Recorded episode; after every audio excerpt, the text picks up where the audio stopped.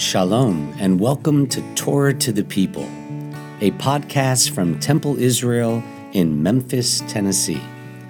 I'm Rabbi Micah Greenstein. We hope you enjoy this selection of our sermons, classes, and conversations with inspiring people from across the Bluff City and around the world. Three Jewish mothers are sitting on a bench arguing over which one's son loves her the most. The first one says, You know, my son sends me flowers every Shabbat. That's nothing, says the second mother. My son calls me every day. The third woman said, I have you all beat. My son is in therapy five days a week, and the whole time he talks about me. Maybe that was a little too on the nose for some of us, but. this joke, which I heard from Rabbi Jeremy Bloom, reminds us that while we all love our family, sometimes or maybe even often, family can be complicated. And the book of Genesis, which of course is about the creation, the beginning of the world, even more so, it is a book about family dynamics. If you think your family is challenging, you should read the Torah. The very first set of brothers, Cain and Abel, end in fratricide. Sarah has Hagar and Ishmael thrown out of their home. Abraham nearly sacrifices his son Isaac, after which they never speak again. Isaac's sons Jacob and Esau have their own bitter, bitter rivalry. Jacob steals his brother's birthright and his blessing which once again nearly ends in murder. Yet, even though there is strife in both of these generations, the brothers Ishmael and Isaac, and then Jacob and Esau, they come together to say goodbye, to bury their father. Also, in our day, when there's family conflict or estrangement, too often it is only loss that brings families together again. In Genesis, as also happens too often now, after the brothers came together to bury their dead, they went their own separate ways, never to meet again. And this Torah portion, our parsha this week, Vayechi, it's the very last of the book of Genesis, and it completes the story of the generation with perhaps the most family trauma of all. Jacob has a, fear, a clear favorite son, Joseph whom the brothers nearly kill but then decide to sell into slavery. Their sister Dinah is raped by a local prince, and then the brothers go on a murderous rampage, killing him and all of the men of his town. You probably didn't learn that one in Sunday school. But with that as the backdrop, like the generations before, all 13 children came together as their father Jacob lay on his deathbed. Our parashah then records the blessing that Jacob gave to each one of his sons and to Joseph's two sons, Ephraim and Manasseh. Rabbi Jonathan Sacks, the former chief rabbi of the UK, teaches, quote, there is discernible tension in this scene. Jacob's blessings to his eldest three sons, Reuben, Shimon, and Levi, read more like curses than blessings. Yet the fact is that he is blessing all 12 together in the same room at the same time. We have not seen this before. There's no record of Abraham blessing either Isaac or Ishmael. Isaac blesses Esau and Jacob separately.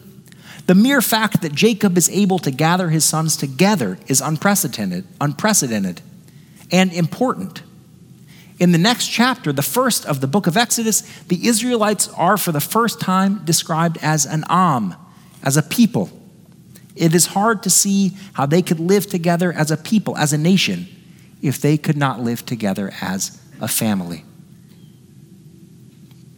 After Jacob's passing, unlike future generations, this generation we read about this week, they live out the rest of their lives together.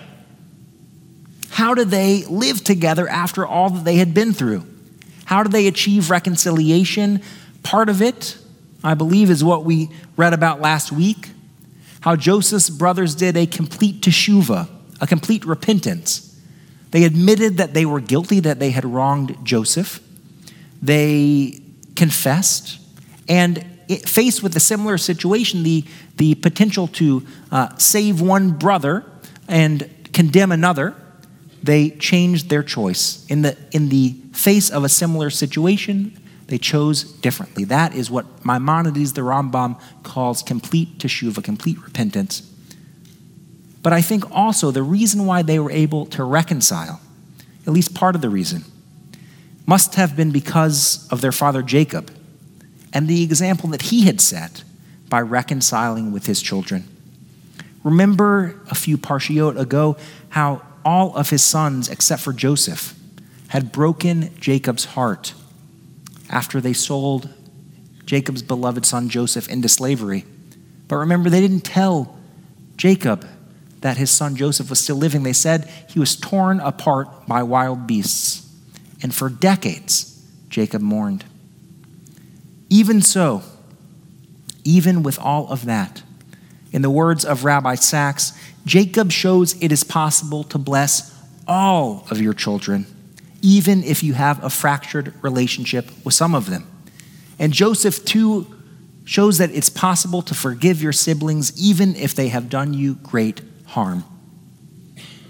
The lesson that Jacob finally learned at the end of Genesis after a lifetime of family trickery, deception, favoritism, and the trauma that it all led to, was, in the words of my teacher, Rabbi Norman Cohen, to understand that their future as a people depended upon unity.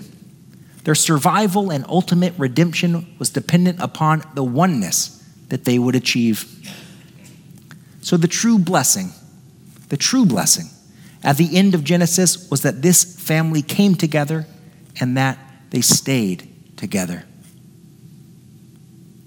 The other part of this story, of our parashah, and of this blessing that is unique is that it is the only instance in the entire Torah of a grandparent blessing his grandchildren when Jacob blesses Joseph's sons, Ephraim and Manasseh.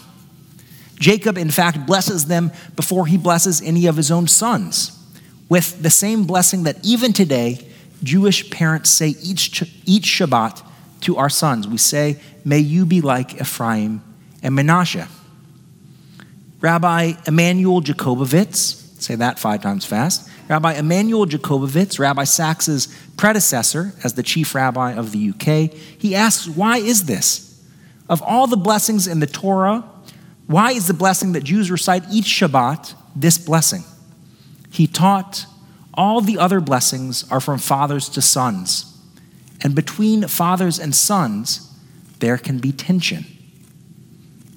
Jacob's blessing of Ephraim and Manasseh is the only instance in the Torah of a grandparent blessing a grandchild. And between grandparents and grandchildren, there is no tension, only pure love. Those of us blessed to be close with our grandparents know that he was right. And that is the lesson of the end of Genesis. That it is that it's that pure love that we should strive for with our families. But the Torah, of course, is also realistic. When that kind of pure love is not possible, when there is conflict or tension, the Torah proclaims there is still always the possibility of rapprochement, of reconciliation. We can survive as a family. We are stronger as a family. And when we acknowledge our differences and our disagreements, and we decide that we want to live together anyway, that is how we become a blessing. May that be true for us as it was for our ancestors, for all who came before. Ken Yehi Ratzon, may it be God's will.